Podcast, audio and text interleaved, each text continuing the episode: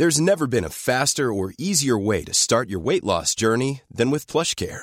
PlushCare accepts most insurance plans and gives you online access to board-certified physicians who can prescribe F D A-approved weight loss medications like Wegovy and Zepbound for those who qualify. Take charge of your health and speak with a board-certified physician about a weight loss plan that's right for you. Get started today at PlushCare.com slash weight loss. That's PlushCare.com slash weight loss. PlushCare.com slash weight loss. Burrow's furniture is built for the way you live. From ensuring easy assembly and disassembly to honoring highly requested new colors for their award-winning seating, they always have their customers in mind. Their modular seating is made out of durable materials to last and grow with you. And with Burrow, you always get fast, free shipping. Get up to sixty percent off during Burrow's Memorial Day sale at burrow.com slash ACAST. That's burrow.com slash ACAST. burrow.com slash ACAST. Hej och välkomna till Brottsofferpodden. Mitt namn är Joakim Lindén Kastenbeck. Och mitt namn är Vanessa Delvalle. Brottsofferpodden är en informativ intervjupodd med brottsoffrets perspektiv i fokus. Hej, välkomna till Brottsofferpodden. Tack. Tackar. Tackar. Jag är jätteglad att ha dig med här idag. Jag tänkte väl också välkomna Vanessa. Tack så hemskt mycket. Ja, kul att ha dig med här igen. Mm. Fantastiskt. Ja, men jag släpper ordet vidare till dig, Vanessa. Mm. Ja. Vi tänkte börja med lite presentationer. Så vem vill börja? Kör du, Simon. eh, ja, Simon som sagt då. Eh, jag vet inte hur personligt ni skulle ha det, men... Eh, men du, ja. Berätta det du känner dig bekväm med och sen eh, lite kring vad du jobbar med. Ja, mm. Jag tillhör ju då groominggruppen, eh, regional eh, grupp hos polisen då. Vi jobbar för Region Stockholm. Eh, jag själv har inte, jag skulle väl kalla mig fortfarande relativt ny i gruppen. Jag började i maj tjugohundratjugotvå. Ehm... Ganska färsk som polis också faktiskt. Eh, relativt nyexaminerad från tjugohundratjugoett. Eh, så att, ja, det är väl inte så mycket mer att säga om det egentligen, tror jag. Jag måste flika in en fråga. Ja. Där. Så här, som du hamnade på groominggruppen, var det någonting du sökte? Ja, det var någonting jag ja. sökte. Eh, jag kände som ett väldigt intressant yrke. Jag har väldigt, jag har stort intresse för teknik och I T också. Mm. Eh, och i och med att vi jobbar ju med internetrelaterade sexualbrott, så mm. var det någonting som, ja, det var, fanns ett stort intresse hos mig. Ja, jag mm. förstår, förstår. Så det var ju liksom väldigt nära in på du, när du examinerade dig, eller hur? Ja, mm. eh, jag gick ju från, i Stockholm så har man vanligtvis att när man väl blir färdig polisexaminerad så går man på något som kallas för en rotation i sex månader. Jag gjorde min rotation på gränspolisen, eh, Arlanda. Eh, och eh, därefter så när jag var klar med det så hamnade jag egentligen direkt på våran, ja, groominggruppen. Så att jag har inte varit jättemycket ute eh, uniformerat. Eh, jag har ju varit en del, eh, lite över tid och sån här också, men eh, nej, det blev tidigt in eh, på utredning. Det passar ju perfekt för podden i alla fall. Ja, ja, klar, klar, klar. Yes, så jag heter Aldin. Eh, Och jag, jag är inte utbildad polis, utan jag är civilutredare. Eh, så min roll i gruppen är väl egentligen att jag, jag är barnförhörsledare och även eh, barnpornografigranskare då, eller granskning av eh, barnpornografi. Så, så jag, vi har lite olika roller. Mm. Eh, så det är det jag gör mestadels. Jag håller barnförhör, utreder och granskar övergreppsbilder, alltså övergreppsmaterial då, på barn. Hur härdad blir man av att sitta där? Man blir ganska härdad, man blir ganska van. Jag tror att alla som, även de som inte granskar, får ju se liksom och utsätts för den typen av bilder. Så man går in i en arbetsroll och man blir ganska van till slut. Även om det låter konstigt för folk utifrån, men det, man går in i sin arbetsroll helt enkelt. Ah, ja, ja, det förstår man, sätter på sig masken och kör. Ja, men exakt, lite så. Mm. Jag har jobbat här sedan tjugohundratjugo, våren, så jag har jobbat ett tag. Jag var också ute på gränspolisen ute på Arlanda först, som utredare där också. Sen kom ju corona och då stängdes Arlanda ner och då fick jag chansen att hjälpa till här då på groominggruppen och sen blev jag kvar. Du bara yes. Ja, men lite så. Slippa alla helgjobb och allting. Nej, men det var jätteintressant, så man kom hit bara... Jävlar vad häftigt och mm. vad viktigt och spännande och alltihop på en gång. Alltså, men... Jag måste ursäkta att avbryta, men jag För nu vet jag vad grooming är, jag vet ungefär vad ni jobbar med. Mm. Vi kommer gå mer in, mer in på detaljer sen. Men, men vad är det som gör det häftigt? Nej, men så här, det är svårt att hitta rätt ord när det gäller brott mot barn. Så det blir ibland konstigt om man säger så, ah, men det är spännande eller det är kul. Liksom. Men, men det som är häftigt är att, att man lyckas identifiera så många. Och det finns så många olika sätt att komma fram till att identifiera eh, gärningsmännen då. Och det är det som gör att det blir en, någon typ av spänning och ett intressant jobb att så här, en utmaning i vissa fall att okej, okay, hur ska vi få fram vem det här är? Ja, eh, om det inte går den vanliga vägen då. Som, ja, men då hänger jag med, ja. hänger med. Men eh, hur blir man eh, civilutredare? Eh, det finns många vägar. Eh, man kan, vissa pluggar och de pluggar väl kriminologi och lite olika delar. Eh, och sen kan man söka sig in till polisen utifrån. Det finns ju tjänster där du inte behöver vara polis för att söka dig, för att liksom komma in inom myndigheten. Mm. Eh, jag började ju som sagt ute på Arlanda i passkontrollen där först. Men, men hur kom du dit? Jag sökte bara. Aha, utifrån. Okay, ja, ja. Precis. Jag hade inget inom myndigheten innan jag sökte. Mm. Fick min utbildning inom polismyndigheten. Mm. Och sen när man väl är inne så är det mycket enklare att söka. Jag så, fattar. Ja. Mm. Så det var så det började. Men kul. Ja, ska vi vidare då? Ja, vi kör. Ja, alltså vi tänkte först och främst, vad är grooming? Vad går under grooming-begreppet liksom? Vad betyder grooming? Man, man, ah. Vad man säger där, grooming. Första gången jag hörde det var, var det mm. någon sån här gosedjur eller mm. något. Jag vet faktiskt inte vad själva, om, om begreppet i sig betyder något särskilt. Jag vet inte, för detta med om jag har fel, men eh, alltså själva brottet som man typiskt så tänker, det är väl det här uh, kontakt uh, med barn, kontakt för att träffa barn i sexuellt syfte. Man skapar en typ av relation till barnet, uh, bygger upp förtroende för att sen träffa den då. Uh, men vi utreder ju många, det finns ju visst en sån brottsrubricering då, men vi utreder ju många andra brott också som på något sätt faller in under liksom under kategorin grooming skulle man kunna säga, för det är ändå sexualbrott på nätet. Mm. Men det kanske inte finns något syfte att någonsin träffa det här barnet. Ja. Utan det kan vara att man byter eller skickar sexuella bilder och liksom sexuella ofredanden och annat. Ja, okay, okay. Vad, vad heter den här brottsrubriceringen du pratade om? Ja, det var ju som jag sa, du har haft problem med kontakt, eh, ska säga, kontakt för att träffa barn i sexuellt syfte. Det är, det är en brottsrubricering, mm, ja. Okay.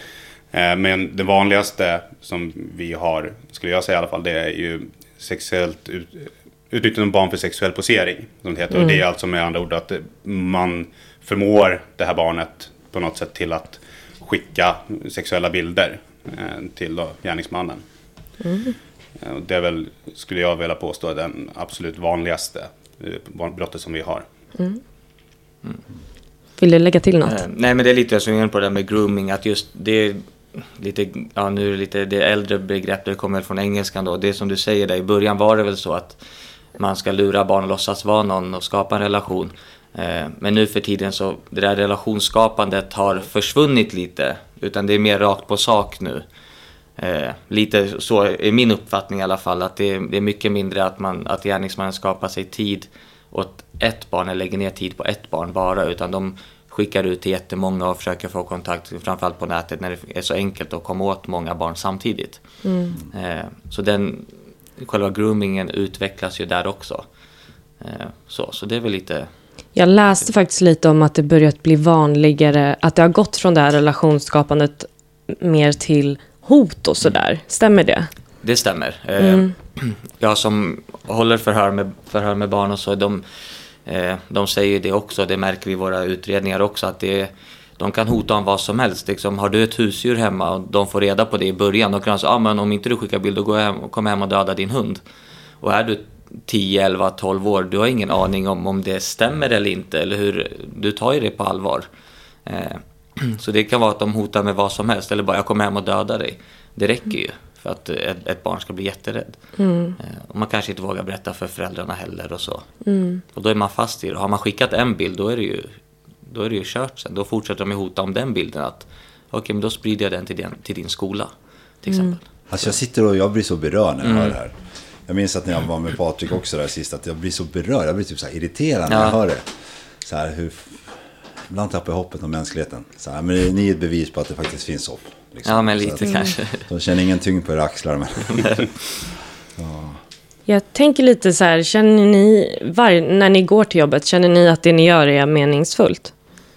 Eh, alltså jag, så här, det är självklart det är meningsfullt, men jag tror inte att jag vaknar varje dag och liksom tänker det för mig mm. själv. Men jag tror att man får den... Eh, som en liten reality check liksom. När man pratar med andra som är det så utifrån mm. som inte vet eller som inte är, kanske jobbar med det i alla fall, som är så här, då blir man påmind om att ja, men, eh, så är det ju verkligen. Mm. Det är kul när man får höra från andra, men man märker det själv i jobbet ibland också. Man märker på när man, ja, men, när man hjälper ett barn på ett sätt eller får den att må bättre, den har fått berätta sin historia och sin, liksom, eh, få, fått ut sina känslor och sina tankar, eh, och då känner man att fan, det här är, mm. det är viktigt. Du berättade att du var barnförhörsledare. Mm. Det är inte kanske så här helt kopplat till grooming då kanske, men vi skulle gärna vilja veta hur, hur ett förhör med ett barn går till. Mm. Det är, eh, först kommer jag, om jag börjar direkt från så här, det kommer in en anmälan, sen försöker vi hålla förhöret så snart som möjligt. Eh, våra förhör hålls ju oftast på barnahus som det heter. Det finns lite olika och de är anpassade för att hålla förhör med barn. Eh, lite mer gästvänliga rum, väntrum och lite leksaker och lite så här. Även om våra barn är eh, ja, mellan tio och fjorton då, så är det ändå skönt för dem att komma till. Så här, det är inte en polisstation. Eh, jag är aldrig uniformerad så. Eh, jag är civilklädd hela tiden, det är vi alla på kontoret så. Eh, sen... De barn som kommer, de, får ju, de har ju ett målsägande biträde som det heter. Det är deras juridiska ja, person. Som en misstänkt har en försvarare, de är ett målsägande biträde som hjälper dem under processen. Eh, och så får föräldrarna med, och så är det, våra föräldrar spelas in alltid. Och det är ju också skönt för barnet att veta det, för att då pratar man om det där. Det spelas in med både ljud och bild, och då behöver de inte vara med om det blir en rättegång sen. Mm. Vilket det kan vara jätteskönt. Slipper man kanske både se den misstänkte eh, och behöva berätta om det här en gång till. Alltså, vem, hur gammal är den yngsta du har haft där? Den yngsta jag har haft var väl, tror det var åtta nio år. Eh, ja. Mm. Och det, ja, så det, men det är oftast, de är lite äldre än så oftast, för att de ska ändå kunna använda telefoner och kunna skriva ah, och hela den biten. Men det händer inte också, för ibland, vi kommer att se komma in på det senare också, när det är sexualbrott mot barn, att det är någon närstående, och då har det inte ens varit någon teknologi inblandad. Hamnar de personerna som har blivit utsatt hos det också? Nej, eh, vi jobbar bara med sexualbrott på nätet. Ah, okay, okay, jag fattar. Eller internetrelaterade sexuella övergrepp mot barn. Så de brotten, om det är någon närstående, så hamnar de på brott i nära relation. Ah, så det är en okay. separat grupp. Det är en annan, annan mm. nät. Okay, okay. Sen, jag bara, det, det kan ju hända att en av våra misstänkta, eh, om vi lyckas identifiera en misstänkt som är ja, miss, misstänkt för sådana här brott då, och vi sen därefter börjar undersöka den här personens telefon och så vidare, så skulle det ju vara möjligt att det framkommer att den här personen har kanske begått övergrepp på sina egna barn. Okay. Så då, på så sätt kan det ju ändå liksom ha, hamna hos oss på något sätt. Eh, men som Aldin sa, så i övrigt så är det ju inte... Vi har ju bara med internetrelaterade just från. Men när han håller barnförhören, sätter du på uniformen för att gripa den misstänkta eller? Nej, eh, om jag, jag kan ju vara delaktig i barnförhören. Jag är inte barnförhörsledare, eh, men säg att jag och Aldin ska hålla ett barnförhör. Då är det han som samtalar med barnet. Eh, jag sitter egentligen i ett rum intill och... Eh, liksom sköter tekniken och skriver ner förhöret okay. och så vidare. Eh, och kommer finnas där som stöd då för Aldin också, för ifall vi har glömt missat någon fråga som är viktig och så vidare. Så att det är egentligen biträde under de förhören i sådana fall, om jag är delaktig i dem. Men eh, vi leker med tanken när ni ska ha ett förhör med mig, jag är, är nio år. Ni tar in mig till det barnhuset. Så här, hur, blir, hur är processen för mig? Processen är vi kommer in, vi går in i ett väntrum. Du har din... en av dina föräldrar med, eller båda, det är lite olika, och ditt målsägande beträde. Vi går in i ett väntrum och där ger jag information först, liksom vill jag känna varandra, det är lite kontaktskapande, vilket är viktigt, så att det inte bara blir nu går vi in i rummet, sitter och pratar med någon okänd, utan vi sitter där, frågar lite, jag försöker alltid på, här, lätta upp stämningen lite i den mån det går liksom, och ja, skämta lite och så. Eh, prata lite om några frågor, förklara en gång där hur det kommer gå till ungefär. Sen går vi runt och visar allting. Här är rummet, här kommer vi sitta. Här är rummet bredvid, där sitter Simon till exempel. Och här kommer de se oss. De har en skärm så de ser oss på skärmen. Och lite så. Eh, vi tar något att dricka. Det finns alltid något saft eller så där. Eh, och så, det är egentligen så ganska simpelt förklarat. Eh, och sen så är det bara upp till barnet när man vill sätta igång. Hur är föräldrarna i de här sammanhangen? För jag kan tänka att det är väldigt mycket stress hos dem. Det är det, framförallt i början då när vi, när vi får in en anmälan och sen ringer då, då kan de vara väldigt stressade och så. Det förstår mig, det är liksom, eh, jag kan inte tänka mig det just nu, men det är en jättejobbig situation för föräldrarna i det läget. Eh, men när de är där så har vi, vi har alltid föräldrarna på vår sida. Ah, okay. Det är ju fördelen med, med den här biten, till skillnad från det du nämnde innan, men om det är någon närstående, då har man ju föräldrarna emot sig där, men de är alltid samarbetsvilliga eh, och gör... Liksom, gör så gott de kan i situationen. Ah, okay, okay. Mm. Ja, okej, okej. De blir väl omhändertagen i alla fall. Oh, ja. Ja. Mm. Måste föräldrarna följa med in? Jag eh. tänker om barnet inte vill det. Ah, i, förlåt, de följer inte med in i förhörsrummet. Okay. De är med i väntrummet bara, så mm. där pratar vi. Och där förklarar vi också precis just den biten att det vi säger i förhörsrummet, det kommer inte jag eller någon annan berätta för dina föräldrar. Just för den där eh, skuld- och skamdelen där. Att det kan vara skönt att prata med någon som inte är ens föräldrar. Exakt, det är det mm. jag tänker också. Att nej, det... de, de får inte ta del av, av filmen eller av det som sägs där inne. Mm. Men jag vänder mig till dig då. För att du jobbar ju lite med tvångsmedel mm. och sådana typer av insatser, eller hur? Ja, stämmer. Ja, och det här är ju brott som sker på nätet framförallt. För, förmodligen i början. Hur arbetar ni mot grooming? Um, alltså, du tänker utifrån att vi har fått in en anmälan då? Nej, jag tänker en vanlig dag på jobbet utan anmälan. Men vad gör ni för att motverka det här brottet för att det ska, ja. inte ska ske? Liksom? Lite brottsförebyggande då. Mm.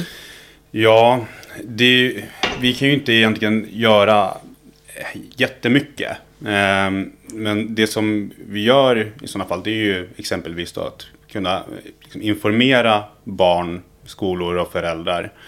Dels genom att, och även internt och faktiskt då, till kollegor som jobbar ute liksom på liksom lokalpolisområden då.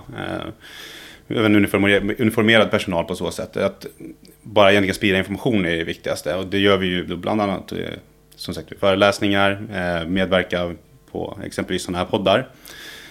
Vi har även haft kollegor som har medverkat i, på tv eller radio.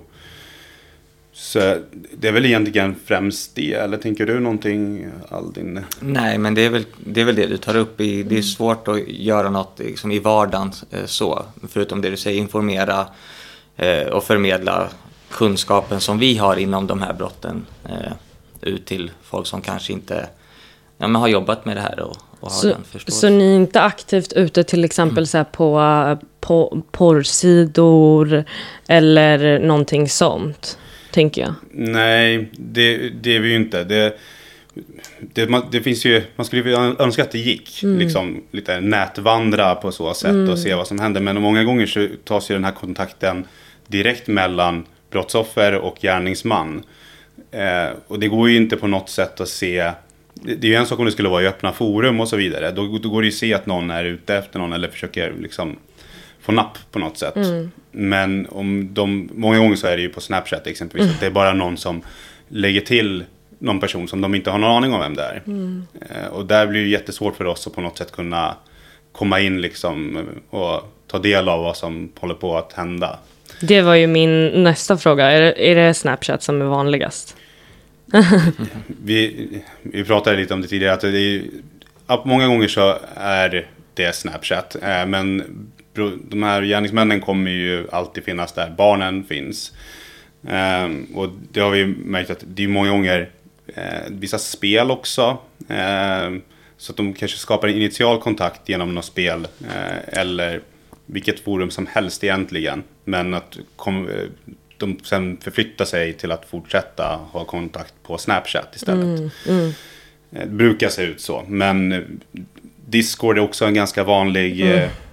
vanligt forum liksom. där mm. sånt här händer. Fy fan, min lilla syster ja. har det. Patrik nämnde att det var något så här hästspel. Så som var gjort för typ nioåringar. Star Stable. Ja, just det, så var det. Åh gud, ni har sån koll. Roblox är också en sån som ja, det Roblox händer mycket. Ja, Roblox också. Åh nej gud. Men alltså jag måste så här, borde, som det finns så himla mycket algoritmer och vad det heter algoritmer. Algoritmer. Algoritmer. Jag, ja, jag, jag är inte här för att jag kan uttala ord bra. Jag hoppas att det är andra kvaliteter. Men borde inte på något sätt Snapchat och TikTok alla de här ha någon som skickas till fel sorts bild eller skrivs till fel sorts ord, att det blir någon varningsklocka och där direkt så skickas det vidare till det. Det borde finnas någonting. Man borde kunna sätta press på dem. Det borde vara en sån enkel grej. Det, det finns ju. Jag vet inte hur det är med alla de här apparna, men det är ju kanske svårt just med det här med ord, i och med att det är ju tillåtet att chatta sexuellt med mm. folk och det, det är det här med, då ska du göra en bedömning på liksom ålder, det, det, det krävs, känns som att det krävs ganska mycket för att den biten ska kunna nås. Däremot så går det ju alltid att anmäla folk genom de här apparna, och sen så som min förståelse är så ska det finnas sånt som automatiskt eh, reagerar på pornografiskt material eh, som i sin tur då eh, ska granskas, om jag förstått det rätt, av eh, någon då, och, och där då se, kan man se om det exempelvis skulle vara barnpornografi. Och på så sätt så kommer det liksom det, sån material kan vi få del utav, att eh, det finns en internationell organisation som i sådana fall hjälper oss med sånt, att vi kan få ta del utav med det här använda, använda namnet eller det här kontot på Snapchat har på något sätt varit i kontakt med barnpornografiskt material. Mm. Eh, och så kan vi få liksom en liten indikation. Men eh, är det Snapchat då, som är, nu tar vi dem som ett exempel, men är det de som skickar det till er då? Ja, de kommer skicka det till den här organisationen, mm. som, ja, NECMEC kallas eh, organisationen. Mm. Eh, de skickar ju det till dem, och, och de har i sin tur liksom, de, de hjälper eh, rättsväsenden egentligen över hela land eller hela världen. Okay. Så det är de som blir kontaktar oss i sin tur. Men hur går ett spaningsarbete? Vi ser att ni får en bild av dem. Så här, nu fick ni plopp i din mail eller vad det nu blir. Hur, hur går det vidare därifrån sen? Eller ni? Ja, kanske. Köra ja, men det. Utan att kanske avslöja för mycket ja. hur vi jobbar. Fan. Ja, när vi stänger av sen kanske. Men, men, jo, men det, vi utreder liksom på nätet på alla olika sätt som det går. Får vi ett kontonamn, då gör vi det vi kan för att få fram uppgifter kring det kontonamnet helt enkelt. Eh, och även då så kan man ta, man kan ta kontakt med Snapchat och internet. Det är ganska anonymt, men det är som med allt annat, framförallt med all teknologi, du lämnar spår efter dig på ett eller annat sätt. Mm. Även om du inte tror att du gör det för att du har skrivit liksom något konstigt användarnamn och så, så lämnar du spår efter dig eh, på olika sätt. Och det är, så, det är liksom ganska tråkigt svar kanske, men, ja, men eh, det är lite så det funkar. Jag blir glad att mm. man lämnar spår efter ja, dig. Ja, exakt. Det, är, jag verkligen. Det som är tacksamt i det också är att vi har ju alltid väldigt god teknisk bevisning i form av att just det har lämnats spår eh, som oftast går att knyta till en viss person då, eh, mm. vilket, vilket gör att det oftast håll, leder till åtal, vilket också gör det väldigt tacksamt att jobba med det vi jobbar med. Mm. Eh, med att det är ju tråkigt att sitta och jobba med någonting där man kanske känner för ett brottsoffer och de har varit med om någonting hemskt. Man lägger ner mycket arbete eh, på att försöka få någon åtalad, och sen så faller det på att det inte finns tillräckligt mycket bevisning, men vi har oftast väldigt god bevisning i våra ärenden som gör, ja, det gör ju det väldigt kul att jobba också då. Så man ska ju uppmuntra ändå till att anmäla direkt liksom, för att det, det, det är ändå en ganska bra procent som döms, eller? Ja, absolut. Mm. Och även om det skulle vara så att, det inte, att förundersökningen i det här det fallet läggs ner, alltså att det inte mm. väcks något åtal, inte finns någon misstänkt, så kan det vara att den här personen blir anmäld igen mm. och att tillsammans med den tidigare anmälan så går det att slå ihop pusselbitarna mm. och komma fram till att ja, men nu, tack vare den tidigare anmälan så kan vi få fast den här personen. Mm. Såklart, förlåt, man ska alltid anmäla. Jag menar bara att det är, liksom, det är ju uppmuntrande ja, ändå ja. att det faktiskt finns bevisning och mm. tillgå liksom, även fast man inte själv tror det. Ja. Och det är ju så lite som du är inne på att Visst att, vi säger också att man alltid ska anmäla mm. men det är tyvärr så vanligt i dagens samhälle. Det låter jättegammal när man mm. säger så, men det är jättevanligt på Snapchat och de här att alltså de här framförallt tjejer men killar också, de, de får liksom de här dickpicsen skickade till sig varje dag. Mm. Eh, och för dem har det blivit någon typ av vardag tyvärr. För många av dem. Att det blir så, ah, ja, jag blockar bara istället. Jag orkar inte och jag blockar och det, jag gör så. Mm. Men vi uppmuntrar alltid att man ska anmäla. Mm. Just som Simon säger det. Det kan leda till att man stoppar också framtida brott. Eh, Exakt. Och lite mm. så. Okej, okay, men... Jag måste bara fortsätta på mm. det här spåret. Eh, ursäkta Vanessa. Men eh, här har ni fått, utan att ni behöver gå in på detalj såklart, men här har ni fått en misstänkt, ni har, lyckats, eller, ni har sett en bild, ni har lyckats lokalisera den. Knackar ni på dörren hos den då? Eller? Först jag antar att ni, är så här, ni verkligen kollar och checkar. Ja, vi kommer ju såklart först vara säkra på vår identifiering av misstänkt. Jag jobbar ju också i vår grupp som att planera insatser och vi har ju en gång i veckan åtminstone generellt där vi genomför en typ av insats och det innebär då att vi kommer få hämta in en person som är misstänkt och allt vad det innebär och då blir det ju där. Efter planerandet av insatser med att vi ska få ut resurser till att göra det här så blir det egentligen som du säger. Vi, vi knackar på dörren mm. eh, och hämtar personen. Och sen så letar vi efter sådana saker i hemmet eller på personen som vi tycker är relevanta för oss att ta i beslag för bevisning. Hur är bemötandet här? Är det vissa som erkänner direkt eller är det bara rånekande på grund av att... Det brukar vara ganska tyst i min uppfattning. Sen beror det lite på, det är ju inte ovanligt att det är familjer. Alltså att det är en person i en familj. Det kanske är en, en pappa och så har de sina typ, två barn och sin fru. Oh, Gud. Och då är det ju oftast de som reagerar starkare då. Det är de som blir i chock och... liksom börja gråta och, så här. Och det är ju fullt förståeligt och det gör ju ont i oss också när man ser att det, deras liv och liksom familj det splittras ju och det krossas ju liksom. Så, men själva misstänkt i sig brukar inte säga så mycket, de, de brukar vara ganska stumma men, de är ju, men det brukar inte vara det brukar inte vara mothugg mot oss heller utan de, de följer med och de, de protesterar inte mm. så. Ja, för det är så extremt som det som sig bör, det är som skambelagd grej mm. är det, och det är så i folkmun runt om i, i det sociala eh, allt det sociala så det, så det får inte hända så här, det jag förstår jag att och det får det inte hända. Nej, nej men, det, men det händer det är mycket, det är jättevanligt tyvärr. Mm. Hur vanligt är det? Hur många hur många har ni? Hur många vad säger man? Lagför ni varje år? Oj.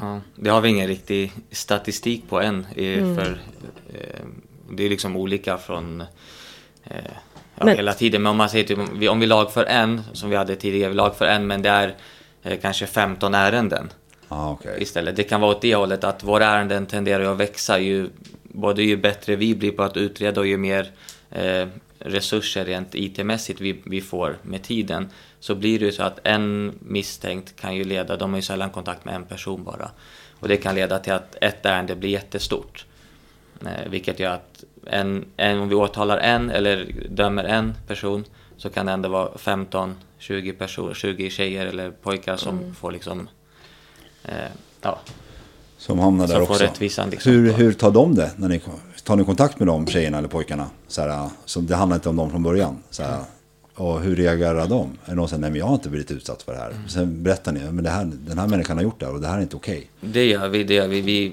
Som sagt, efter en insats då får vi beslag där, går igenom de beslagen. Eh, har de chattar och så, då gäller det att kunna identifiera på olika sätt. Och då går vi igenom, och vad är det här för brott och vad är, vem är det här? Och då gör vi samma sak där, att vi söker upp...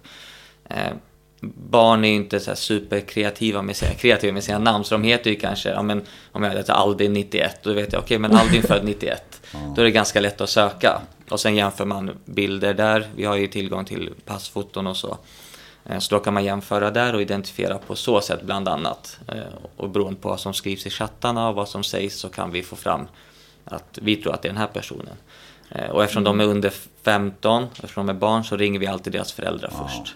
Vi tar aldrig kontakt med dem själva. Hur reagerar föräldrarna då?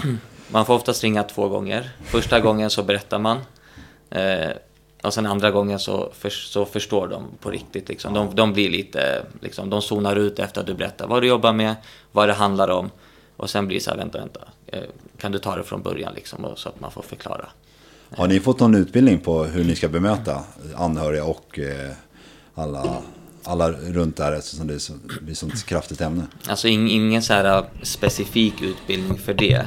Eh, så. Men vi har ju utbildningar eh, inom, inom myndigheten generellt kring, kring de här brotten och eh, som barnförhörsledare också. Man, och det, det är lite ja, sunt förnuft ja, också. Det är väl det, liksom, vi får, i, i förhör får vi utbildning, mm. liksom, förhörsmetodik, och det är väl där man får också eh, använda sig av det. Och som Aldin säger, sunt förnuft och vara lite medmänsklig. Det är ju ja. det. Mm. Ja, ni verkar vara rätt för det här, tycker jag verkligen. Mm, ja. Inge förtroende. Finns det en generell gärningsman? Ja, alltså utifrån, vi kan ju egentligen bara gå utifrån våra anmälningar. Mm. Eh, och eh, absoluta majoriteten eh, skulle jag säga, nästan enbart så är det ju män. Eh, det är ju, så ser det ut. Sen så är det ju svårt att säga. Många kanske har bild utav en pedofil som att det skulle vara en ensam man i någon mörkkällare eller sådär som sitter framför en datorskärm. Eh, men så ser det ju inte ut, utan visst, det kan finnas dem också. Men det är ju inte ovanligt att det är, som sagt, familje, alltså en pappa i en familj, eller det kan även vara en tjugoåring som pluggar på universitet. Eh, det, det kan egentligen vara vem som helst. Sen så är det ju någorlunda vanligt, alltså det, det är inte ovanligt på något sätt att de har någon typ av neuropsykiatrisk funktionsnedsättning. Eh, de är väl någorlunda överrepresenterade gentemot hur många man skulle säga att det finns i samhället. Mm. Eh, Och där skulle man ju, det här är egentligen bara rena spekulationer utifrån mitt håll, eller vi som har pratat ihop tidigare i vår grupp, men att sådana personer, beroende på vad du har för neuropsykiatrisk funktionsnedsättning, så kan du kanske vara lite mer isolerad, du hänger mycket på nätet, du kanske har svårt att skaffa ett kontaktnät med folk ja, generellt. Och det kanske är lätt på något sätt att vända sig till barn och sen känna också även någon typ av samhörighet till dem på något sätt då. Eh, och därför de riktar in sig mot barn. Mm. Så man kan säga, men neuropsykiatrisk diagnos, det är det ni kan identifiera?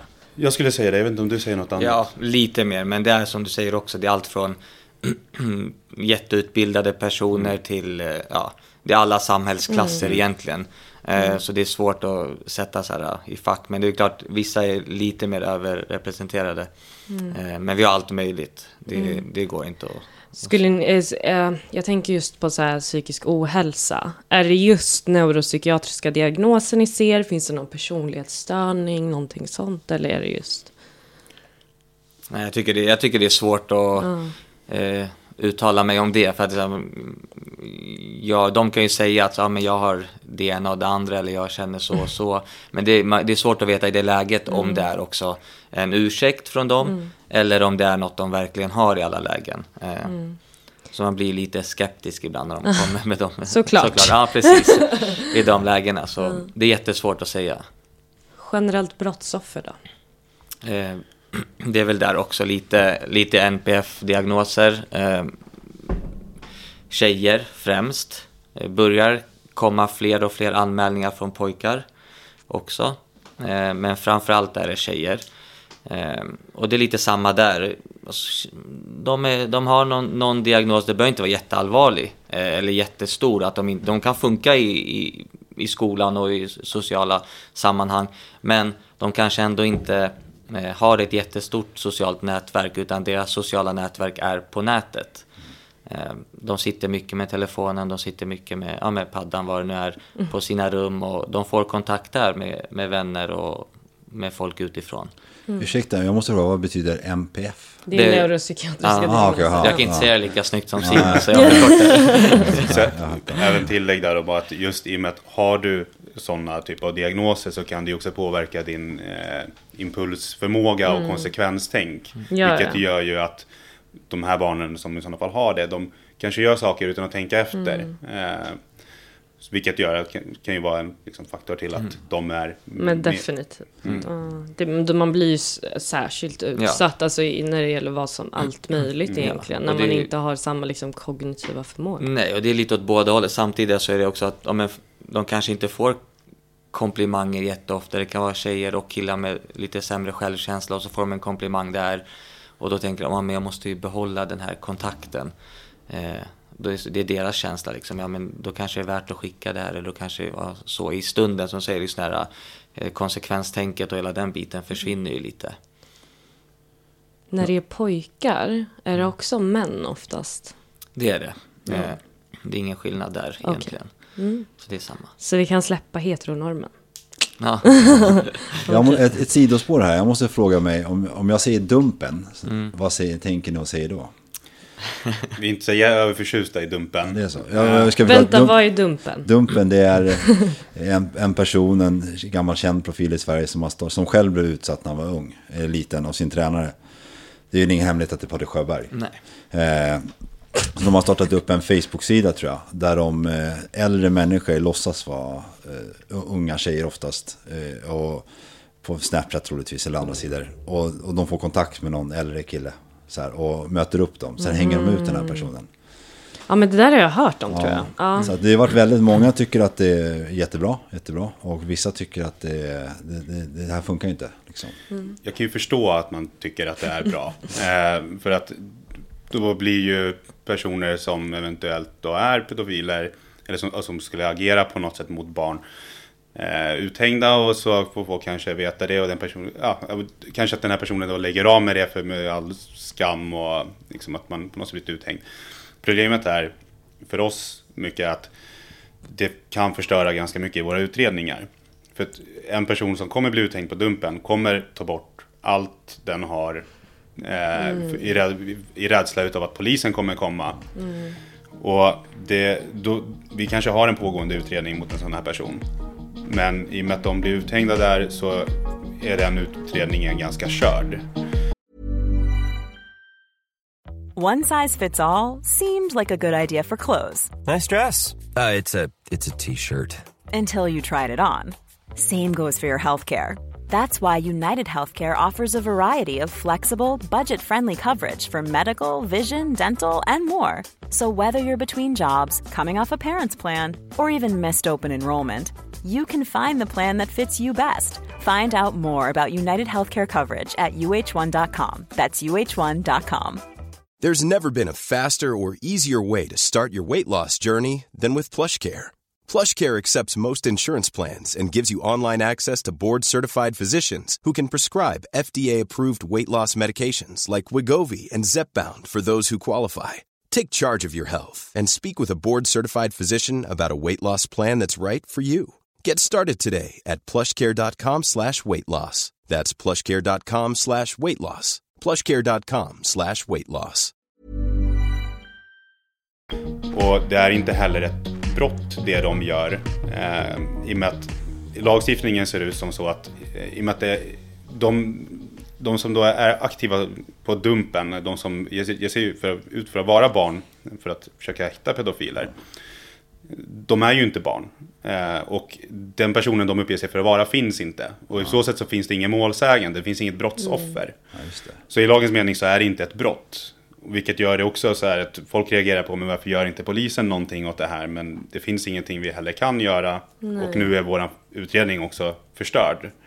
Eh, Där, så, så sätt kan du ju ställa till det. Men det är ju jättebra att du tog upp det så att folk får veta. Jag tror inte att många vet liksom att det, det är därför som man liksom mm. inte tycker om sådana sidor.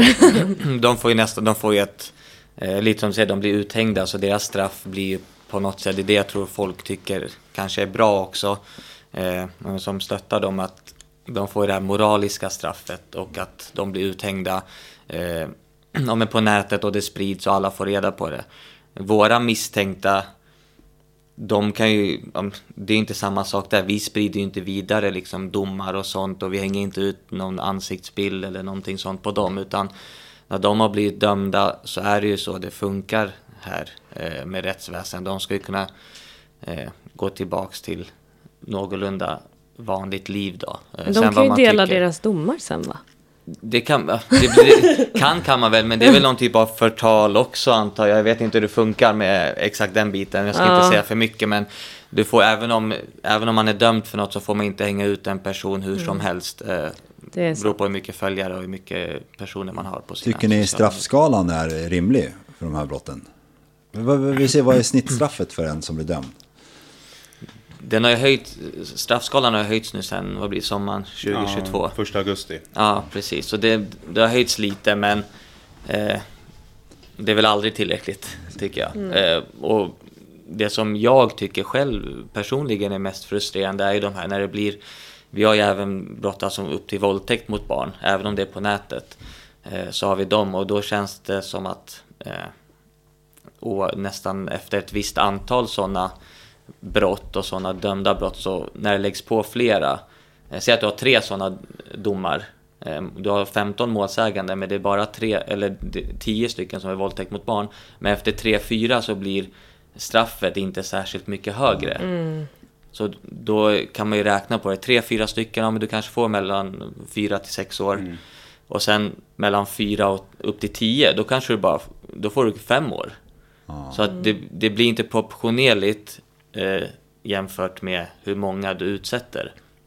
Men sen är vi inte i U S A heller, där är det ju på ett annat sätt. Ja. Jag tänker lite på det här du sa med våldtäkt. Eh, det är ju, blir de dömda för... Jag tänker just bara det här med lagstiftning, mm. det är så himla jobbigt. Men, men jag förstår ju vad du menar med våldtäkt, att kanske de gör det på sig själva. Exakt. Och sådär blir tvingande. Um, Men jag tänker, blir de dömda då för våldtäkt? Mm, de blir dömda, brottet är ju våldtäkt mot barn. Okej, okay, ja, ja. Så, vad då, bra. Så det blir de dömda för i mm. så fall. Det görs ju ingen skillnad på det, brottsrubriceringen, om det sker på internet eller om det sker mm. fysiskt mm. Eh, mellan två personer, mm. utan det, det är våldtäkt mot barn oavsett. Mm. Perfekt. Barnet är ju samma, det är någon som kontrollerar hennes kropp. Ja, hennes kropp. ja. ja. Och, och vissa studier, eller man ska säga, de är också vissa, det är ju ingen skillnad nästan eh, alltså det är inget på att bli utsatt fysiskt och att du gör det via nätet, för att på ett sätt så blir det en annan typ av eh, så här, vad ska man säga, ohäl- eller psykisk ohälsa i form av att mm. eller, det blir jobbigt mentalt, för att du, gör, du utsätter ju dig själv, du begår ju övergrepp Ännu på dig själv. Mm. Om, någon, om någon annan gör det, vi ska inte gradera det, men om någon annan gör det så blir det liksom att det är inte jag i alla fall. Mm. Eh, det kan jag tänka är en sak också, att det har man inte, kanske inte förstått eller tänkt på, att mm. du begår ju faktiskt ett övergrepp på din egna kropp. Oh, fy, oh. Även där så en sak som kan vara mer påfrestande när det faktiskt sker på internet, det är ju att barn har ju i princip alltid sin telefon på sig, vilket betyder att det här övergreppet är ju egentligen bara ett ah. knapptryck bort. Mm. Det räcker med att personen skriver eh, och hotar med någonting, behöver inte ens alltid vara hot, eh, för att det ska komma den här påtryckningen om att du ska göra någonting och du mm. får det här obehaget. Eh, vid en fysisk våldtäkt, så om man jämför så sätt, så har du, kan du ju oftast känna dig någorlunda trygg när du, inte, när du är i ditt egna liksom, rum på mm. något sätt, eller så där, att du, inte, du har, har inte förövaren hos dig. Men mm. med telefonen i fickan så har du ju alltid förövaren hos dig. Ja, ah, fy. Um... Jag går tillbaka, det är, det är ju hemskt alltså. Så här, för, om jag går tillbaka till det här med dumpen och för folkmun, typ om jag, jag jobbar inom bygg liksom, om jag sitter på en byggarbetsplats och nämner pedofili eller någonting, de säger direkt skär av könsorganet då. Mm. Det är ju det man förväntar sig att någon ska säga, det är därför man säger det oftast liksom. Och, eh, den, finns det på något sätt att man kan sprida information att, jag vet inte, att, jag vet inte fan hur, vad jag ville komma med det här, men det, det är ett skum, det är, ett, det är en skum grej, det är en skum förövare, hela det här brottet är hemskt, man vågar inte riktigt ta på det. Man ska hata dem och man ska vilja skära av penisen på dem, liksom allting så här. Men svenska rättsväsendet bygger på vård. Mm. Är det ju. De skriver vård. Mm. Det, det, det är jätteskumt så här. Därför förstår jag också att dumpen är så hyllad samtidigt som den är. Det var ju någon som tog livet av sig här för mig. Mm. Mm. Och det är väl en av alltså, den största nackdelen när man säger eh, att det, hängs man ut så där, ditt, ditt liv är ju förstört. Även oavsett vad man tycker om de potentiella brott som har begåtts eller inte har begåtts. Du blir uthängd. Du kan ju inte leva. Liksom, du måste flytta och du måste... Ja, gå under jord ett tag liksom. Och det är inte många som klarar det. Jag tror inte det, att många tänker inte heller på att de som faktiskt blir uthängda kanske också många gånger har en familj. Och den familjen kommer ju också känna en skuld och skam, och särskilt i ett sånt fall om då den här föräldern tar livet av sig. Så då blir det ju liksom barn och en partner som det blir ju, det blir ju jättetraumatiserande för dem. Mm. Eh, man tänker kanske inte alltid på den biten, att de är ju faktiskt helt oskyldiga till ja. det här. Jag är väldigt glad att jag tog upp den här, för att jag har nog varit på den här, säger man pro-dumpen, alltså jag tycker, mm. tycker det är bra liksom. Äh, ända sedan jag blev pappa själv nyligen, så, och man läser så mycket hela tiden, men jag tror jag har nog ändrat mig lite mm. nu så att... Men jag tror att det hör ihop lite med, du var inne på straffskalan och hela den biten, eh, juridiken hamnar alltid lite efter, för det tar ju tid att Exakt. komma ikapp, och tekniken har utvecklats så pass snabbt, eh, så att eh, jag tror att det skulle bli hårdare, tuffare på något sätt straff på ett eller annat sätt som gör, då skulle folk nog vara mer nöjda, om man kan säga så. Mm. Eh, att det är fler som lagförs, de lagförs hårdare. Eh, och hela, hela den biten, så hade inte den här kanske dumpen-delen behövts ens. Eh, det är alltid en motreaktion mot... Men tycker ni att ni får de resurserna ni behöver? Och att ni har, alltså, jag antar att det är regeringen som sitter nu som, med hjälp av riksdagen då, som håller på... pumpa och nu ska vi satsa på det här, nu ska vi satsa på det. Så här, känner ni att ni har det stödet ni behöver? Alltså polismyndigheten är ju, har ju inte nog med resurser mm. som det är. Eh, och särskilt i med liksom, hur det ser ut, särskilt i Stockholm, men egentligen hela, hela landet med skjutningar och eh, spräng, sprängattentat, så förstår man att det här kanske inte heller är det som det läggs allra mest resurser på. Eh, det, även fast det läggs mycket resurser på det, det har blivit mer och mer prioriterat. Men som sagt, hela myndigheten behöver ju mer resurser, det behövs mer poliser, det behövs mer civila. Så jag skulle ju... Nej, jag skulle inte säga att vi har tillräckligt. Mm. Men det, det är ett mål hela tiden. Man vill ju få in mer, fler och fler in i myndigheten. Vad skulle du säga att just groominggruppen behöver? Jag tror egentligen att det är mest egentligen personal. Alltså det är väl det vi skriker mest efter, tror jag. Vi behöver fler som hjälp, ja, utreder. Mm. Liksom. Så det är mycket liksom som kommer in hela tiden. Ja, det, mm. det är det. Mm. Vi, vi, vi, det är ju därför som det, det som gör att våra saker kan dra ut på tiden, det är just brist på personal. Det är mm. främst det. Mm. Hur är det med tekniken då? Alltså antar ni sitter och ska hålla på, jag vet inte, knäcka systemet eller något sånt där. Vi har ju en I T-grupp, som en forensikgrupp som hjälper oss jättemycket, och de har vi ett jättebra samarbete med.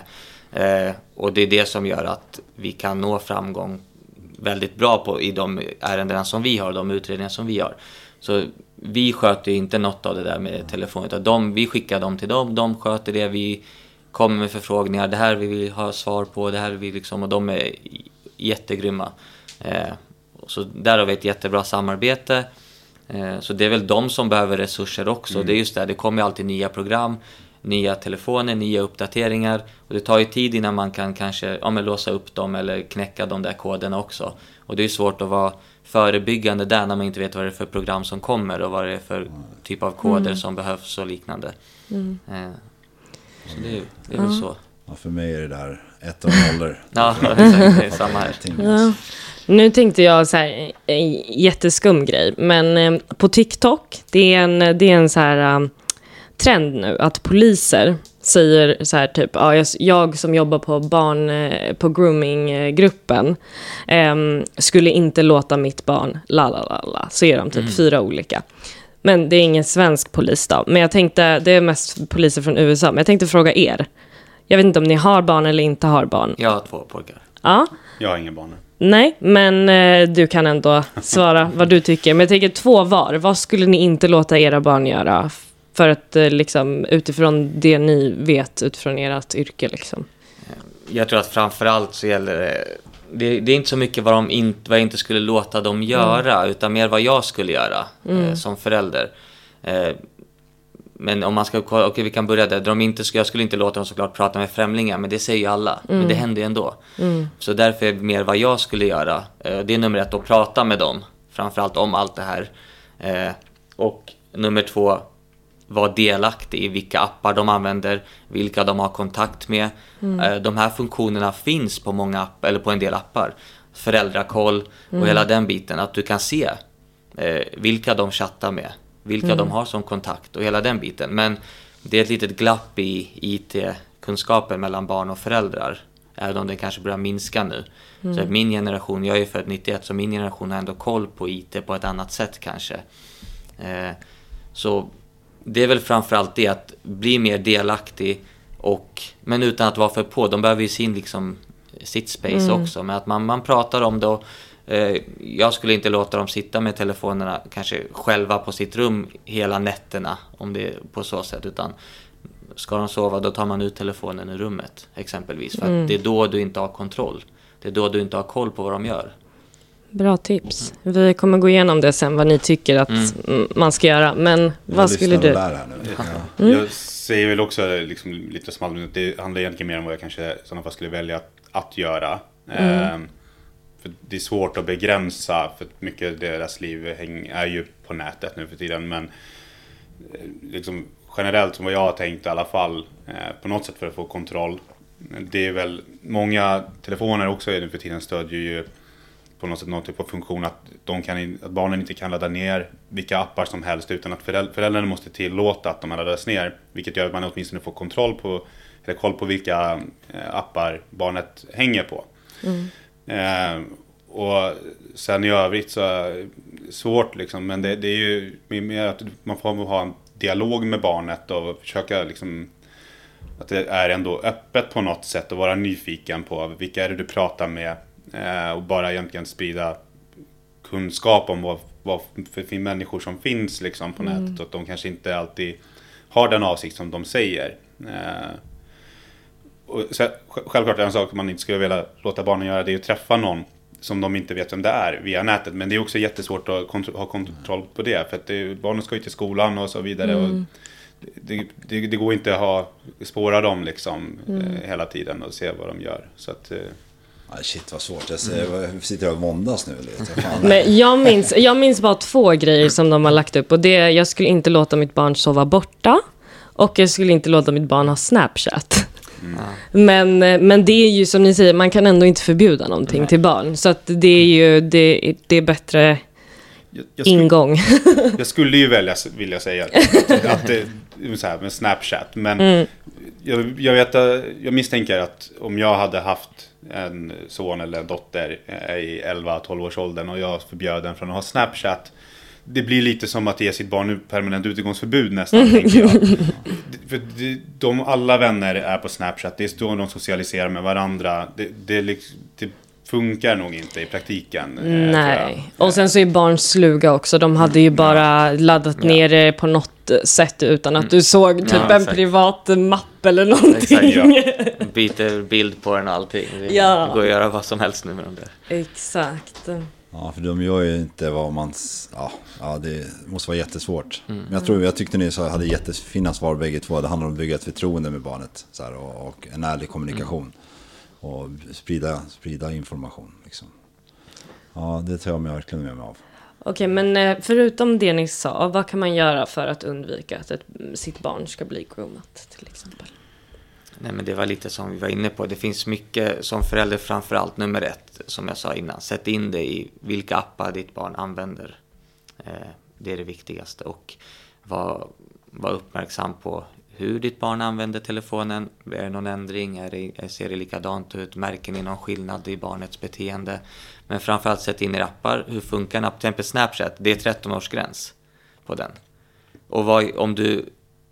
Där gör ju föräldrarna, de, de sätter ju en, eller om barnen gör själva det, det vet jag vet inte exakt, men de ljuger om sin ålder.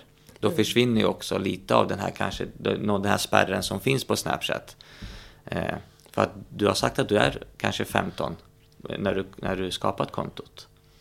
Eh, då försvinner ju den biten också. Det finns anledning varför där, ja, tretton är, tycker jag är lågt ändå, men varför mm. där är en tretton års gräns? Alltså, utöver det som Aldin sa, så jag skulle väl säga...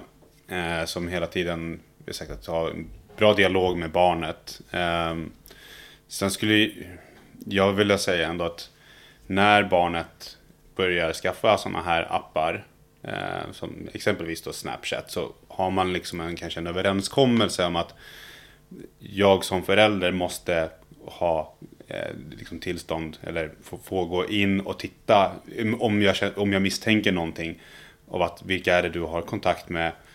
Eh, för det är just det att det kanske blir svårt om barnet i fyra års tid, tre år, tre, fyra års tid har haft Snapchat och liksom haft det för sig själv, eh, har sin egna privata sfär där. Och sen så börjar föräldrar misstänka något och vill titta och det blir mothugg från barnets håll. Men mm. eh, har man en, tänker jag, en initial redan överenskommelse om att är det någonting som känns konstigt eh, så kommer jag vilja titta vilka det är du har kontakt med. Eh, sen gäller det ju där att hitta någon typ av balans med det. Att, så att man inte varje dag, kanske inte varje vecka liksom går in och liksom mm. kränker på barnets integritet. Så um, det är ju svårt det här. Det, det är hela mm. tiden liksom, jag är alltid genom det här som förälder att försöka hitta någon typ av balans med att barnet ska få ha sin, liksom, sin integritet, men man måste fortfarande försöka ha någon typ av kontroll. Mm. Är det vanligt att eh, att en förälder kanske, jag antar att ni är med väldigt, ni kommer ganska nära mm. nästan bakom kulisserna när ni ser föräldrar och barnet, att de på något sätt skuldbelägger barnet? Fast de typ undrar, hur kunde du göra det där? Varför förstod ni inte att det var en skum människa? Hur ja. kunde du ta emot? Varför skickade du första bilden? Nej, inte när de är med oss i alla fall. Och det är väl lite... Min känsla är att föräldrarna oftast är ganska bra på att eh, stötta barnen. Och vi ser ju alltid att när de kommer till oss att men du är inte här för att du gjort något fel. Eh, och det är jätteviktigt att de tar med sig det. Och det är föräldrarna också väldigt bra. Det, det säger ju vi också när vi pratar med föräldrarna. Att, eh, vi pratar alltid med föräldrarna innan i telefon. Och förhör dem lite om situationen och får reda på vad som hänt. Och där är vi också liksom att tänk på det här. Kanske prata inte för mycket med barnet om händelsen. Och om ni pratar eh, så tänk på att säga så här och så här. Och inte skuldbelägga och så. Eh, även om vi inte tror att föräldrarna gör det så är det bra. Vi påminner dem om det hela tiden. Mm. Eh, sen för att återkoppla lite till det här med, med, med tips och sånt. Nu har vi mest pratat om för att man inte ska bli groomad. Men vi har andra gruppen också. Eh, de som... faktiskt utsätter eh, flickor, framförallt men även pojkar, eh, de som utsätter liksom, och det är, det är vi också unga gärningsmän eh, som är fjorton, femton, sexton, men för de är inte liksom per definition pedofiler, för det är deras ålder ändå, men är du sexton och pratar med någon som är fjorton, det är samma sak, det är fortfarande ett brott, eh, så där är det också viktigt att föräldrar lär barnen åt det andra hållet också. eh, jag tror inte att många ungdomar, de har växt upp i en sån I T-värld att det är normalt för dem, som vi pratade om innan med, med, med dickpics och nakenbilder. Det ingår i en relation att skicka nakenbilder nu för tiden mm. i, den, i deras åldrar. Så är du sexton och pratar med någon som är fjorton, liksom, det är samma där. Där måste man som förälder prata åt andra hållet. Precis som Simon sa, prata om vad man eh, inte får göra, men åt det hållet också. Det kan vara lite liksom, svårare, men det är ännu viktigare för... Det är hellre att man lär dem så att, som, att inte utsätta andra än att lära dem hur man inte ska bli utsatt. Ja, verkligen. Ja. verkligen. Så bra att du tog upp det där. Ja. Jag känner ju verkligen sen jag har blivit pappa nu att, ja, att jag har ett jättestort ansvar. Jag jobbar ju även här med ungdomar och jag ser hur de beter sig. Mm. Så här, det är, ja, ibland känns det som att det är hopplöst, så här, men det är det inte. Så här, men jag, jag som ett, förhoppningsvis ett föredöme har ett stort jobb att göra med de här. Mm. Och det har alla pappor idag. Eller alla, framförallt män, och visa ja. hur man ska vara för, för unga män, liksom, mm. unga pojkar. Håller med. Men sammanfattningsvis då, tipsen är försök hålla koll på de apparna som barnen mm. använder. Ehm, prata med barnet om om vad som kan ske på nätet. Någonting annat som jag missat? Nej, men att så det är just med förtroendet, att som lite som Simon sa, att känner att något är konstigt, våga prata med, alltså man, att man har den, den kontakten med sitt barn, att mm. så här, våga kom till, till mig som förälder och ta upp det, så får vi se vad det är. Mm. Så. Alltså nu vet jag inte hur, om vi har så jättemånga tolvåringar som lyssnar på den här podden, mm. liksom, men om det är någon som lyssnar på det här, så här, var går gränsen för vad som är okej och inte okej? Så här, de kanske inte vet det, med tanke på att de flesta pratar om nakenbilder och jag fick en dickpic, precis som mm. du förstod inte att mm. du blev bara trött på dem. Liksom. Men var ska de liksom, ni sa anmäl direkt, så här, men mm. är det direkt så fort magkänslan säger att någonting är konstigt, då ska de lita på den, eller?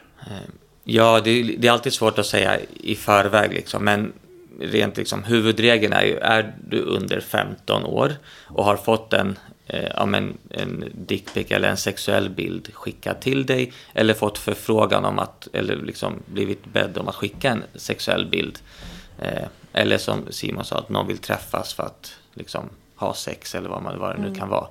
Eh, allt det är olagligt. Det spelar ingen roll om om du är tretton och, och även om du gör det frivilligt och eh, den andra personen är eh, över arton eller över femton också, men över arton vuxen och gör det, så är det eh, olagligt. Mm. Det spelar ingen roll. Det finns inte eh, det räcker inte att säga ja, men hon var tretton men det var gemensamt. Hon ville, det var ömsesidigt. Det spelar ingen roll för du är fortfarande ett barn och det är det det handlar om. Ja, jag förstår. Jag skulle också säga lite som du frågade där om man ska gå på magkänslan, mm. och om jag tänker att om en tolvåring eh, känner på magkänslan att det här inte känns bra, då tror jag verkligen att det är någonting att gå på. För att mm. jag, jag tänker att eh, de kanske till och med känner det många gånger lite väl sent, för att man är kanske lite mer naiv och man tror på människor. eh, Så när de väl får en dålig, dålig magkänsla, då kanske föräldrarna eller någon annan hade fått det redan betydligt tidigare. Mm. Så att jag tror att man ska gå på det. Ja, förstår. Är målet allt som oftast att träffa de här barnen? Eller är det att det ska fortsätta på nätet? Eller vad? Mm.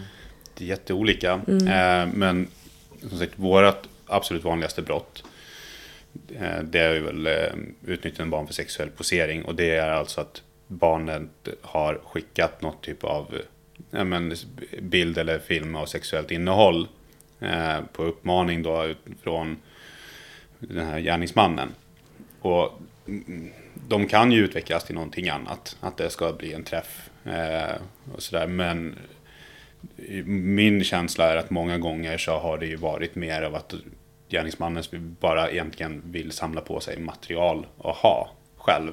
Mm. Eh, och inte har egentligen kanske någon tanke eh, av att träffas. Det, det, det, är ju, det händer ju att de träffas. Eh, vi, vi har ju sådana fall. Men, så kanske vi, vi kanske har tur också att vi lyckas fånga upp det innan mm. de hinner träffas. Eh, Exakt, ja. Så kan det ju vara också. Men vet, du får säga om du inte håller med, mm. men min, min uppfattning är att det många gånger känns som att det, de, de är bara ute på nätet och försöker ha kontakt med så många barn som möjligt och få så mycket sexuellt material som möjligt. Mm. Och det är inte för att till exempel så här lägga ut eller dela med sig med andra. Alltså, för jag vet att det finns många sådana där som delar med sig med många andra pedofiler eller liknande. Så är det ju. De, mm. många gånger så har de ju, pedofiler har många gånger kontakt med andra pedofiler mm. eh, och byter bilder med varandra. Tyvärr finns det ju även må- många sådana här konton, som expose-konton som de kallas, eh, där barn, eh, behöver inte vara barn, men eh, det finns även för barn, eh, där de läggs ut på en Snapchat-story eller sådär. Så, ja. eh, och så att det är ju inte, det är inte ovanligt att de sprids, men jag har ingen statistik, men min känsla säger att majoriteten av dem inte sprids i den utsträckningen i alla fall. Utan då kanske det är, eh, om det är någon spridning så kanske det är mellan några enstaka. Eh. Det är kanske viktigt att lägga till att även om att dela bilder är ju olagligt också. Mm. Eh, även om du har fått en bild av en kompis, om du sprider den vidare, då begår du också ett brott. Mm. Det är jättebra. Ja. Gäller det bara när det är barn, va? Nej, men nakenbilder generellt mm. skulle jag säga. Okay, men, ja. Eh, eh, ja. Men hur är det om jag tar emot en bild och jag vet att det här är inte lagligt, men jag gör ingenting av det? Eh. Jag gör, begår en brottslandning då också. Om du skulle, jag skulle säga att om du väljer att spara den mm. så. Eh, så har du ju gjort det. Eh, Det hade ju varit väldigt brottsligt om ett barn hade skickat en nakenbild till dig. Det hade varit konstigt. Ja, men jag satt och bara tänkte, för att man, om är det så att man får en sån här bild och sen så man skickar inte vidare, men så kan man komma undan. Nej, men om, om du har sparat en bild, om det är en nakenbild på ett barn och du har fått den av en, vem du nu är, en kompis, och du sparar den på din telefon, då blir du innehav av barnpornografiskt ja, material. Så om någon går igenom din telefon, då, då Ah, okay, okay. Det, alltså, det är ju skitbra. Jag menar, det, ja. Varför ska man spara en sån tid? Alltså, det, det, det var en bra fråga. Mm. Jag tänkte om vi ska avrunda lite. Vad tycker du? Ja, absolut. Jag ja. sitter här både som programledare, om det kallas så, och mm. som pappa mm. till er. Så det är väldigt mycket jag bara suger åt mig. Och jag mm. hoppas att jag minns sen när, när det är dags för min son. Mm. Så jag vill verkligen med handen på hjärtat tacka för den här informationen jag har fått. Och jag hoppas att ni som lyssnar fått med er lika mycket. Jag tänkte att vi skulle avsluta med en, en sista fråga. Kör, Vanessa. Ja, jag tänkte varningssignaler hos barn eller tonåringar. Du berättade lite om så här, om de börjar använda telefonen på ett annat ja, sätt till exempel. Och varningssignaler när man ja, om man alltså, hur hur kan man liksom, för jag tänker det är ändå mm. sex mm. som är privat. Just det. Um, så det är liksom sexuella grejer. Du är också ett barn mm. så det blir ju ännu liksom mm. svårare att berätta. Ja. Och sen så vet du inte vem, alltså förstår det är verkligen ja, grej det, ja. på grej på Men grej. Men det, det är lite som vi är inne på där med eh, ändring av vanor, eh, märker man att de är lite mer hemlighetsfulla med telefon, ännu mer barn är ju det generellt liksom, men man märker ännu mer, de är ännu mer inne på sitt rum, de drar sig lite ifrån, bara man märker liksom förändring utifrån hur de är egentligen. Eh, äter ni alltid middag tillsammans och sen så blir det att nej men jag äter senare, eller jag går upp på rummet hela, uppe hela kvällen med telefon och du kommer in och de liksom gömmer telefonen eller inte vill, de får någon notis och blir direkt så här stressade. Eh, skolgången, den blir många gånger sämre, eh, både närvaro och eh, eh, själva, vad ska man säga, eller själva närvaron i skolan, alltså när de är där också, deras betyg försämras, mm. måendet i skolan. eh, Du får gärna fylla på, Simon, men det var några av dem. Ja, men det är väl typ, jag tänker också att det, det är beteendet hos barnet främst. Mm. Så, alltså när du ändå nämner varningssignaler så tänker jag att liksom, i och med det här som vi har pratat om hela tiden med att kommunikation mellan föräldrar och barn mm. så kan man ju även informera barnet om vad som är varningssignaler för dem liksom, på vad som skulle kunna vara en potentiell gärningsman. Mm. Och det är ju i sådana fall eh, i värt att tänka de här de, vuxna människor eller eh, människor som eh, försöker grooma barn. Det är ju skitbra. De, mm. de eh, brukar vanligt många gånger in, hålla tillbaks ganska mycket på information om sig själva. Kanske inte berättar om sin ålder på en gång, eller så kanske de eh, ena dagen så är de att de är sexton och sen så var de tretton. Eh, eller att de ändrar sin ålder efter vad barnet sagt till sin ålder. De är, vill oftast inte skicka några bilder på sig själva. Skickar de någonting så skickar de det från... På Snapchat kan man ju skicka en direkt snap. Eller så kan man välja bilder som man har från kamerarullen. Mm. Kanske de skickar någonting från kamerarullen. Vilket betyder i sådana fall kan de ha hämtat en bild någon annanstans ifrån. Mm. Eh, det, det, det är mycket sånt som jag tänker att man skulle kunna också informera barnen om. Om att märker du sådana här beteenden på den personen som du chattar med så... ska du nog kanske tänka till en extra gång att det kanske inte är något som stämmer. Det är ju skitbra faktiskt. Det är jättebra. Ja, verkligen. Mm. Det var en bra sista fråga också. Ja, men eller hur? Ja, alltså egentligen var det, men jag, har, jag vill frågan till dig. Mm. Vad skulle det vara?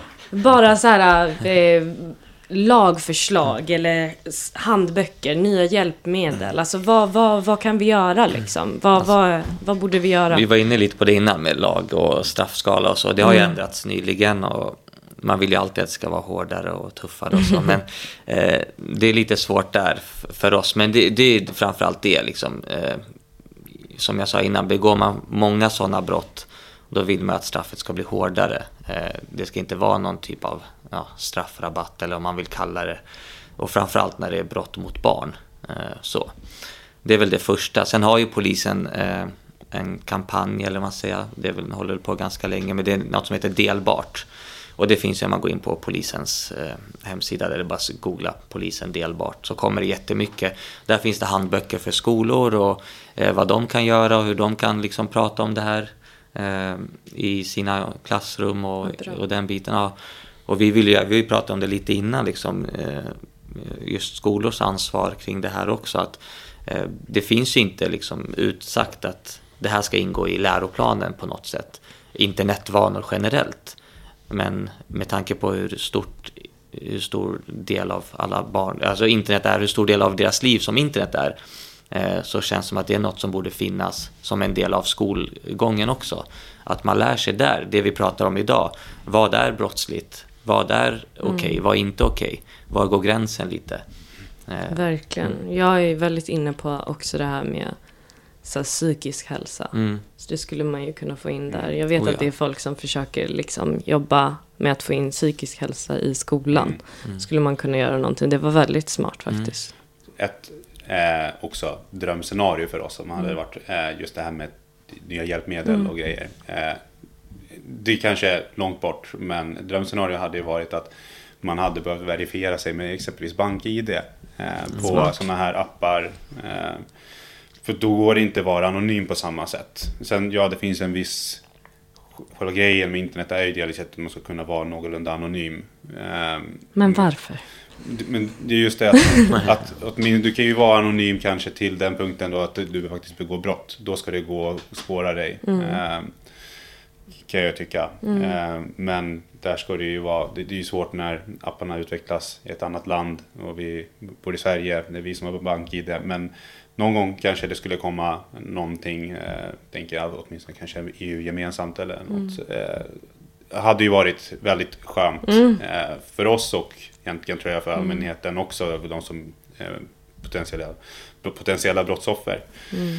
Om det faktiskt fanns någonting sånt. Jag tror folk hade aktat sig mer för att faktiskt begå brott också. Ja, ja, hundra procent. Jag vet, jag gjorde ju så här, på Facebook finns det ju typ, om man ska komma in så tar man bild på körkortet mm. och grejer. Mm.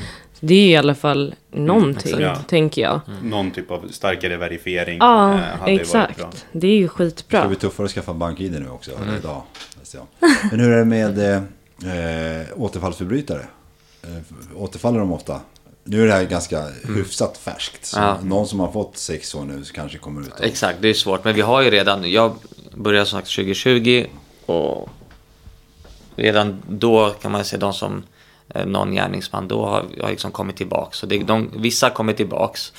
Eh, sen är det svårt att säga, som du säger. Liksom, man får vänta några år mm. eh, på att se det. Men de faller en, ibland in i, i brottslighet mm. igen. Liksom. Eh. De mm. tänker väl att okej, nu vet jag vad du får för fel förra mm. gången. Mm. Eh, eller så tänker de inte alls. Men ja, det vi har återfallsförbrytare mm. också. Har ni någon extra på sådant att få en liten, liten stjärna över hans? Inte stjärna ska det inte vara, kanske ah, något annat. Nej, nej, nej, nej. En liten episod. Ja, nej, vi har inget sånt tyvärr. Det, det, vi kan inte... Ja, nej, det blir svårt. Men ja, i U S A exakt. Finns det väl så här sexualförbrytare... Ni har inget sånt? Någon så här... era system där det är alla sexualförbrytare. Nej, så vi har ju våra system liksom, men det är inte på inte på det sättet att mm. vi har liksom en grupp där vi säger, ja, men här är de brottslingarna, här är de, utan mm. det, det vi ser är ju brottsregistret och eh, misstankeregistret mm. liksom, och mm. det flaggas ju upp om det är någonting som är aktuellt just nu, men det går inte att flagga upp eh, för framtiden sen heller längre mm. fram på det sättet. Ja, eh, du pratade lite om skolor. Mm. Ty, så du tycker att de borde ha ett större ansvar? Alltså, jag tycker generellt att samhället, det blir väl ihop där med att mm. eh, och då skolor borde få en större roll kanske, mm. än ansvar om man säger så. Mm. Eh, att det ska finnas, för barnen är ju där hela tiden. Eh, och det är lättare för skolor att nå ut än för oss att nå ut till alla barn. Det finns ju många skolor och barn som helst. Mm. Så om det var en del av... Eh, någon typ av vad man ska, läroplan eller en, vad, i samhällskunskap eller vad de nu mm. har, eh, att de får lära sig det från ganska tidig ålder mm. och lite i taget att det pratas om det hela tiden. Eh, bara den här så, kampanjen som jag pratar om delbart har ju har kommit barn senare och varit så, ah, men eh, vi fick se det här i skolan och då tänkte jag på det här och då anmälde jag det. Så mm. det, ger, det finns ju, det ger effekt på så sätt. Ja, definitivt. Det Nej. tror jag verkligen. Och sen så typ så här avstigmatiserar man lite också, ja, det här ämnet, ja. genom att ta upp det hela tiden. Oh, ja. Det är det, om bara föräldrar tar upp det, mm. som det här med att ah, glöm inte kondom. Mm, det är så här, äh. ja.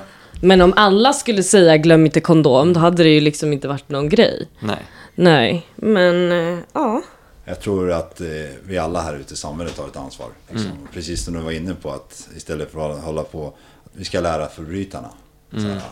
Att hur, man, hur man ska vara. Att man försöka få in en skyddsmoral i dem ganska tidig ålder. Mm. Mm. För det börjar kanske med något litet, sen avslutas det med något stort. Mm. Det första de kanske inte frågade att någon skulle våldta sig själv med en flaska. Det kanske var en nakenbild liksom. Så, att, så man får bort den grejen. Mm.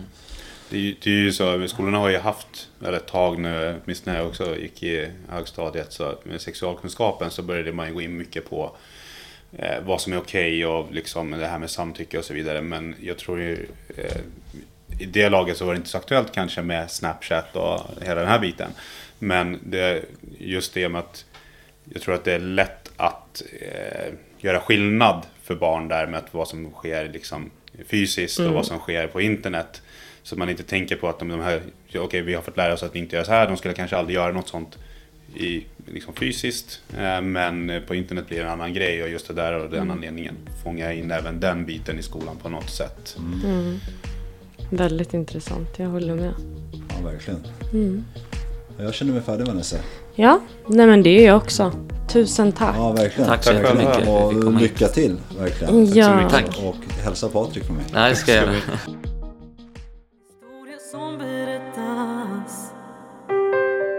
Har satt sina spår.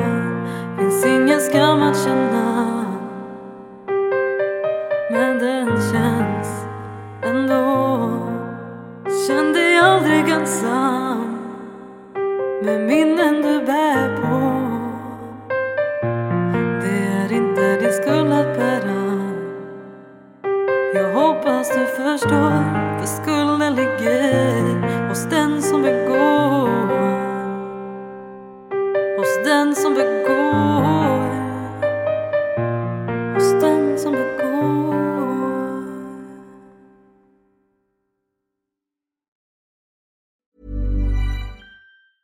Planning for your next trip?